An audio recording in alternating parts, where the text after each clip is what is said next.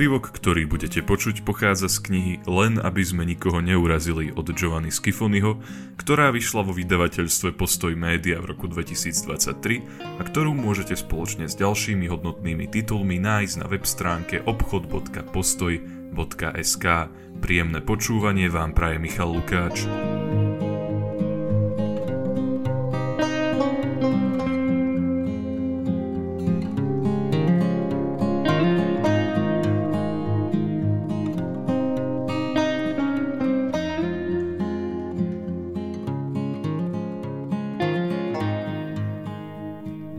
Na môj veru, to je skvelý pápež. Všetci vieme, že pápež František je jedným z tých lakmusových papierikov alebo rýchlotestov, ktoré okamžite odhalia našu ideologickú príslušnosť. Ide o rýchly výter z nosa, s jasným výsledkom. Pozitívny alebo negatívny. Ak ti vonia František, si ľavičiar. Ak máš radšej Ratzingera, si pravičiar. Spôsob nášho uvažovania je ako pri tých krasových jaskyniach – to, čo sa tam v skutočnosti stalo, nikoho nezaujíma. Skutočná otázka, ktorá vzrušuje hypotalamus nášho ideologického aparátu, je len táto. Hovorí sa o tom príliš veľa alebo príliš málo. Ak si na túto otázku odpovieš príliš veľa, si ľavičiar. Ak si odpovieš príliš málo, si jednoducho pravičiar. Nebojme sa priznať si to, vôbec nás nezaujímajú fakty. Zaujíma nás len to, Nakoľko sú tieto fakty schopné destabilizovať názor našich protivníkov? Podobne narábame aj s pápežom. Nezaujíma nás, čo Bergoglio naozaj hovorí. Vôbec sa nestaráme o to, aký vplyv majú slova svätého Otca na nás samotných, nás zaujíma len to, aký vplyv majú na tých druhých. Počul si, čo povedal o migrantoch? Že či? No teraz som naozaj zvedavý na to, čo urobia tí pravicoví politici z Ligy Severu. Počul si, čo povedal o potratoch? Že či? No teraz by som chcel naozaj vidieť, ako sa tvária všetci tí elegantní ľavicoví radikáli. Giorgio Gaber mal pred 30 rokmi pravdu, keď sa vo svojej piesni dopytoval, čo je pravica a čo ľavica. No bol na omyle, keď sa domnieval alebo dúfal, že ide o zastarané kategórie. Nič ich zatiaľ nedokáže prekonať, dokonca ani náboženské presvedčenie. V Taliansku je dnes politická príslušnosť, ale rovnako to bolo aj včera, tým oveľa viac determinujúcim znakom identity človeka ako náboženstvo. V škole sme sa učili o boji medzi pápežstvom a cisárstvom v stredoveku ako o spore o kontrole cirkvy nad svetskou mocou cisárov. Tento spor sa však dá čítať aj v opačnom zmysle – Mohlo by ísť tiež o dlhú cestu, ktorou si cirkev prešla počas storočí, pričom sa snažila emancipovať sa od moci cisára, ktorý si napríklad nárokoval právomoc výberu nových biskupov. Ide teda o komplikovaný vzťah síl a napínania svalov, ktorý časom nadobudol rôzne tvary a ktorý v našich končinách vyústil do podoby, ktorú predstavil Kavor vo svojom slávnom hesle Slobodná cirkev v slobodnom štáte. A nie ako by si to pápež želal slobodná cirkev a slobodný štát. V tomto V sa však skrýva priepasný rozdiel v jednotlivých prístupoch. Cirkev musí byť podľa Kavóra podmnožinou niečoho väčšieho, mocnejšieho, absolútnejšieho, náboženskejšieho, a teda štátu. V žiadnej dobe sa totiž vlády so svojou politickou mocou nikdy nedokázali úplne zriecť určitej formy kontroly nad duchovnou mocou cirkvy. Niektoré európske štáty mali dokonca výsadné právo vetovať voľbu pápeža, ak by sa im kandidát nepozdával, a toto privilégium sa neštítili aj niekoľkokrát využiť.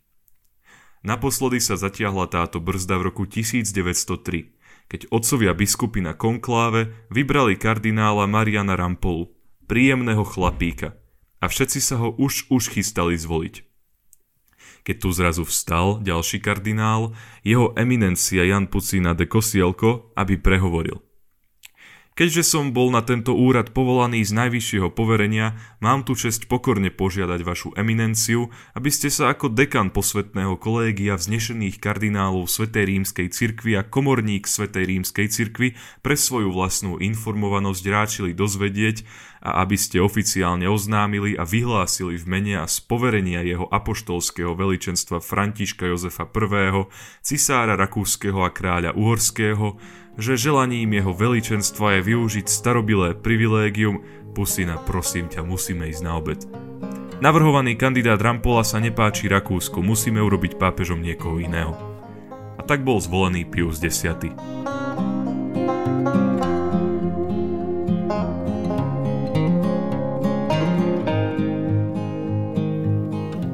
Jedným z najrozšírenejších názorov v čase predvolebnej kampane je presvedčenie, že biskupy dokážu svojimi hlasmi presúvať volebné hlasy a preto si treba získať náklonosť cirkevnej hierarchie, aby sa dosiahol dobrý volebný výsledok. Nikdy som tomu neveril. Možno to ešte platilo v ére kresťanských demokratov, ale už dobrých 30 rokov to tak nie je. Spoznal som mnoho ľudí, ktorí konvertovali na kresťanstvo alebo prestali veriť – ale len veľmi málo z nich zmenilo svoje politické presvedčenie. Samozrejme máme tu potom aj takých poslancov, ktorí menia strany, len aby si zachránili kresla, ale to už je iná vec, to je skrátka údel profesionálov. No sú medzi nami aj takí ľudia, ktorí síce vyznávajú určité politické presvedčenie, ale nerobia z neho slávnostné význanie viery. Títo však nemenia barikády. Stretávam sa s mnohými katolíkmi a nikdy som nevidel žiadneho, ktorý by po pápežovej modlitbe aniel pána zmenil svoje politické presvedčenie a v voľbách to hodil niekomu inému než zvyčajne. Videl som mnohých, ktorí boli pripravení ho urážať, keď hovoril veci, ktoré boli v rozpore s ich ideologickým presvedčením. Dokonca som už videl zástupy veriacich, ktorí vstali a odišli počas kázní príliš spolitizovaných kňazov. Ba videl som aj takých, ktorí vonkoncom neodišli, ale boli duchovne pohnutí počas rovnako spolitizovaných kázní, ale z opačného farebného spektra. A tvrdili, že tá politická odvolávka bola v skutočnosti odvolávkou na pravdy Evanielia a že takýchto kňazov je žiaľ málo, všetci ostatní sú teraz spolitizovaní. Vo všeobecnosti u nás platí, že ak som pravicový katolík, o to radšej pôjdem na večeru s pravicovým ateistom ako s ľavicovým katolíkom a naopak. Hoci pápeži a kardináli neustále vyjadrujú jednoznačné politické postoje, nedokážu presúvať hlasy voličov v prospech politických strán. Presúvajú len pravicových alebo ľavicových voličov z jedných kostolných hlavíc do tých vedľajších. Vymieňajú tak vodu v akváriu, dokážu priblížiť alebo odpudiť veriacich podľa ich farby. Farby, ktorú dedíme po rodičoch alebo iných predkoch, ktorí pre nás predstavujú referenčný rámec podľa príťažlivosti alebo odpudivosti, ktorá sa na nás počas školskej dochádzky mierne usadí ako vodný kameň a v 25 rokoch je teda už poriadne zvápenatená a preto si ju so sebou nesieme raz a navždy. No na druhej strane, na to, aby sme objali alebo odmietli Boha, máme čas až do hrobu. Len čo sa pápež František ujal svojho úradu, bol okamžite označený za ľavicového pápeža. Stačilo mu len, aby sa ukázal na balkóne a povedal Dobrý večer. Hneď to bol ten ľavicový dobrý večer. Asi preto si ho všetci okamžite obľúbili. Naša krajina je tak trochu ako môj otec – nie je ľavicová, ale má plnú knižnicu titulov, ktoré dávajú tušiť, že určite nie je niečím iným. Ale graf zaznamenávajúci pozitívne hodnotenie nášho súčasného pontifika je veľmi významný. Prvé roky ho všetci obklopovali láskou, všetci boli argentínskym pápežom nadšení. Na môj veru, to je skvelý pápež, nie ako ten druhý, ten predošlý, ten nemecký s tými červenými topánkami. Nedá sa nič robiť, Ratzingera nikto nemal rád. Nevedel komunikovať, hoď by povedal hociakú vec. Každý ho i hneď obviňoval, že je nacista. František hovorí viac menej tie isté veci, katolícka náuka je vždy rovnaká, len používa jednoduchšie a možno účinnejšie slová a má za sebou zástup vášnivých fanúšikov. Všetci ho ospevujú. Na môj veru to je skvelý pápež. Dokonca aj antiklerikáli. V počiatočnom ošiali v prvých chvíľach pontifikátu však nastal moment, keď tu niekto vyťahol historku o tom, ako sa údajne vtedajší biskup Bergoglio správal nejednoznačne k argentínskemu diktátorovi Jorgemu Rafaelovi Videlovi. Všetko sa rýchlo vyriešilo. Mnohí sa usilovali spresniť, že ho k tomu donútili vtedajšie nepredvídané okolnosti, ba dokonca to bol práve on, kto sa zachoval odvážne a zodpovedne. Ten jeho prívetivý pozdrav Dobrý večer v skutočnosti hneď rozprášil všetkých jeho protivníkov, kým pre Ratzingerov hypotetický nacizmus tu nikdy nebol žiadny opravný Dobrý večer. Ale to trvalo len prvých pár rokov, až kým. Až kým nehovoril o migrantoch? Áno, aj, ale v tom čase už bola situácia značne pošramotená tým, čo sa stalo predtým. Totižto 14. mája 2016 počas jubilejnej audiencie na Svetopeterskom námestí Jorge Mario Bergoglio vyslovil vetu, ktorá mala navždy zmeniť účinnosť jeho slov na veriaci ľud. Tú osudnú vetu, ktorá brutálne uťala medové týždne prvých rokov jeho pontifikátu. Napokon, táto veta podnietila znovu vzplanutie toho inštinktívneho protipápežského garibaldovského odporu, prítomného v každom z nás očia z prelomenia vatikánskych hradieb pri Porta Pia. Veru, tento odpor bol príliš dlho potláčaný kvôli neznesiteľne populárnemu pontifikovi. Ako často vidíme ľudí, ktorí sa tak upnú na svojich domácich miláčikov, na svoje mačky a psy a potom nechajú bez pomoci o hľade svojich susedov a susedky. Po tejto vete sa rozpútalo hotové peklo. Všetci ho zmasakrovali.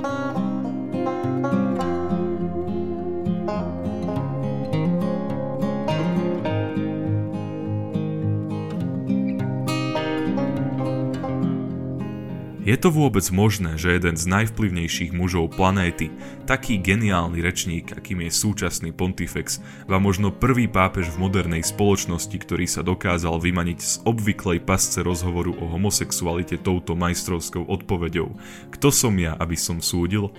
Prosím vás, je vôbec možné, že na môj veru to je skvelý pápež urobil takú hrubú chybu? Ako sa mohol dopustiť takéhoto ignorantského prešľapu, že napadol náklonnosť k zvieratám, ktorá je nedotknutelnou dogmou našej súčasnej kultúry? V Taliansku môžeš vyhlásiť, že migranti sa môžu utopiť v mori a na najvýš tým naštveš jednu politickú stranu, ale potešíš za tú druhú. Môžeš povedať, že deti s Downovým syndrómom by sa mali radšej potratiť a naštveš tú politickú stranu, ktorá bola predtým spokojná. Ale ak svoje slova nevážiš a útočíš nimi na šteniatka Labradora, naštveš každého, zľava aj zprava. Ako len mohol byť taký naivný? Možno to bolo tým, že nie je taký dobrý komunikátor? Alebo naopak, možno, že je ešte rafinovanejším komunikačným stratégom, než si myslíme? Akokoľvek, mám veľmi mocných priateľov tam za riekou Tiber a do uší sa mi dostal jeden zaujímavý príbeh. Zakázali mi ho rozpovedať, povedali mi, že ak to urobím, tak riskujem, že ma zavrú do vatikánskych väzníc, čo by mimochodom mohla byť celkom zrušujúca skúsenosť. Už sa neviem dočkať, kedy strávim noc vo vatikánskom väzení. Aké asi budú tieto väznice? Predstavujem si starú väžu, ako ju obletuje krdeľ oloveno-čiernych vrán, v nej pochmúrneho dozorcu na stráži a väzňov, ktorí naťahujú ruku cez mreže, ako by hľadali aspoň trochu vody. Už 4 roky rozprávam tento príbeh každému v nádeji, že ma zatknú, ale nikto z Vatikánu ma za to zatiaľ nenaháňa. Dokonca ani pokarhanie od farára som nedostal. Došlo to až tak ďaleko, že mám podozrenie, že je to celé nezmysel. Ale nie, všetko je to pravda. Takmer všetko. Jedného dňa som náhodou narazil na fotografiu na internete. Teda tu od Paula Gabrieleho, slávneho pápežovho komorníka, ktorého súd Svetej stolice odsúdil za krádež dôverných dokumentov s priťažujúcimi okolnostiami. Odkrútil si dva mesiace vo vatikánskych väzniciach, než dostal milosť od pápeža Benedikta XVI. Na fotografii bola zobrazená cela, v ktorej bol zavretý. Išlo o jednu z tých farských katechetických miestností, ktoré si za vatikánsku menu môžeš prenajať na stretnutia vlastníkov bytových družstiev. Lepšie je zdravo obchodovať s drogami a skončiť v rebibii. Tak či onak, to je celý príbeh. Ako sme hovorili, je všeobecne známe, že chudák Jozef Ratzinger si s mediálnym úspechom veľmi nepotýkal. Jedna z tých reholných sestier, ktoré mu pripravovali obed, ho dokonca presvedčila, aby sa hodil do vod internetu, respektíve sociálnych sietí. Vaša svetosť, nové komunikačné prostriedky ponúkajú veľké možnosti evangelizácie. Ratzinger neváhal a po dobre mierenej rade si otvoril profil na Facebooku, no okamžite ho tam všetci zlinčovali. Bola to tragédia. Potom prišiel František a Benedikt XVI sa utiahol do života kontemplácie. Obaja pápeži sa často stretávajú a navzájom sa jeden druhému zdôverujú. Dokonca o tom natočili aj jeden škaredý film, v ktorom sa dvojica pontifikov prechádza a háda, pričom po sebe strieľajú evanieliové citáty z detského katechizmu v štýle prípravy na prvé sveté príjmanie. Skutočnosť ich rozhovorov je však veľmi odlišná. zachádza oveľa hlbšie. Ponúkam vám jeden výňatok. Jedného dňa sa stane, že Bergoglio dostane nápad. Už je to nejaký čas, čo videl Ratzingera v Castel Gandolfo. Pontifex na dôchodku vyzerá starší ako zvyčajne. Vždy melancholicky naladený, stále hladká tú svoju čiernu mačičku a popri tom odstraňuje suché lístočky z muškátov. František si ho vezme bokom a povie mu. Počúvaj ma, Jozef, nerad ťa vidím takéhoto. Stále si smutný, to nie je dobré. Nad niečím som premýšľal. Počuj, nechcel by si aspoň na jeden deň zažiť odlišnú skúsenosť? Nepáčilo by sa ti aspoň na jeden deň okúsiť trochu mediálnej slávy na sociálnych sieťach? Je to milá vec, je to malá radosť, ktorú si ty chudáčik nikdy nezažil. Ja si myslím, že by ti mohla urobiť dobre. Mňau. Ďakujem ti, Jorge, ale ja robím s webom len samú pohromu. Ja nie som žiadny expert ako ty. Nechaj ma na pokoji s tvojimi muškátmi, prosím. Miau, miau. Ale nie, ty nemusíš nič robiť, Jozef. Všetko za teba urobím ja. Dôveruješ mi? Musím ťa len odfotiť so svojím iPhoneom. To je ono, to je ono, nehýb sa. Áno, to je ono, dobrý chlapec s kocúrikom. Usmej sa. Nie, radšej nie. Neusmievaj sa, zdá sa, že chceš zjesť svojho kocúrika. Vážny, buď vážny. A je to. Prajem pekný deň, Jozef, a dobrú chuť k obedu. František opúšťa Castel Gandolfo, ponáhľa sa na svetopeterské námestie, zapnú mu mikrofón a on vystrelí. Už žiadne psi a mačky, myslíte na svojich susedov. Všeobecné rozpaky medzi prelátmi prítomnými na audiencii, ľudia na námestí hromžia, veriaci si vyhrnú rukávy a celý pobúrený chcú svoju zlosť preniesť, aby hromozvodom do svojich smartfónov. Hovorcu jeho svetosti zachváti panika. Je to len chvíľka. V priebehu niekoľkých minút sa na webe objaví neodvratný príval rozhorčenia. Profil Svetej stolice na Facebooku je plný urážok od rozzúrených aktivistov za práva zvierat, ktorí s penou v ústach útočia. Vybíjajú si to na nás a pritom ani neplatia daň z nehnuteľnosti. A čo pedofilní kňazi, všetko je v poriadku, však? A čo ten Bertoneho prepichový byt v podkroví, na ten ste zabudli? Naši zlatí retrievery predsa nechodili na krížové výpravy. Všade kolujú fotografie mokrých mačiatok so smutnými očičkami a titulkom Pápež nechce, aby si sa so mnou maznal. Giuliano Ferrara a Antonio Soči sa utrhnú z reťaze.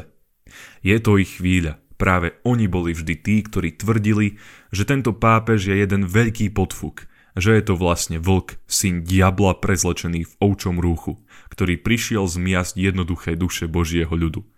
Kto som ja, aby som súdil? Už si na to zabudol? Alebo to platí iba vtedy, keď hovoríš o svojich homosexuálnych priateľoch? A medzi tým sa na fóre sociálnej siete vracia tieň kolaborácie s argentínskou vojenskou diktatúrou. Plyn. Fotografia mladého Bergolia, ktorý dáva sveté príjmanie tomu zlosinovi, generálovi Fidelovi. Plyn. Fotografia Bergolia, ktorý opustil psa na diálnici. Plyn. Fotografia Bergolia ako je bieleho škrečka, podobne ako návštevníci. Plyn. Fotografia Bergolia, ktorého naháňa Čivava.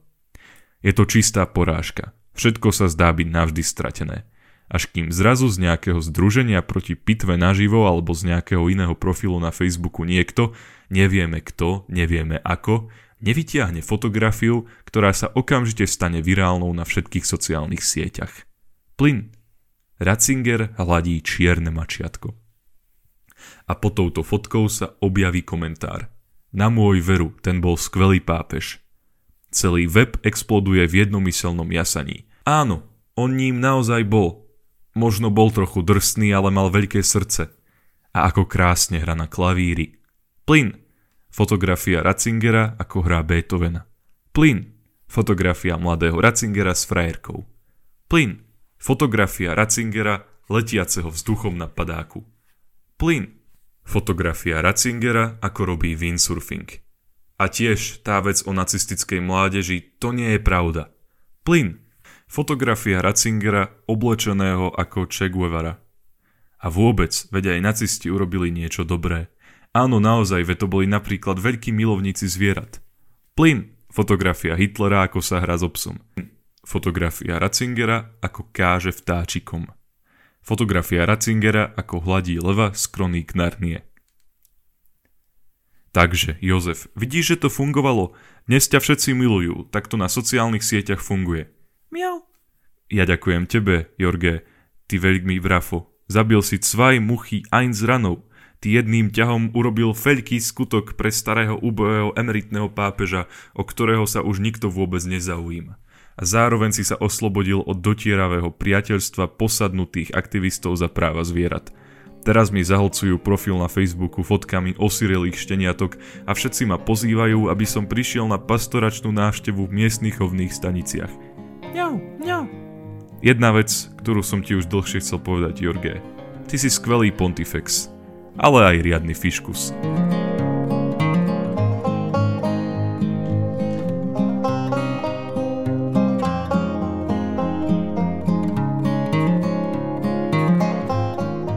Kapitola, ktorú ste počuli, pochádzala z knihy Len aby sme nikoho neurazili od talianského herca Giovanni Schifoniho, ktorú si môžete spoločne s ďalšími hodnotnými knihami objednať na webovej stránke obchod.postoj.sk. Do počutia.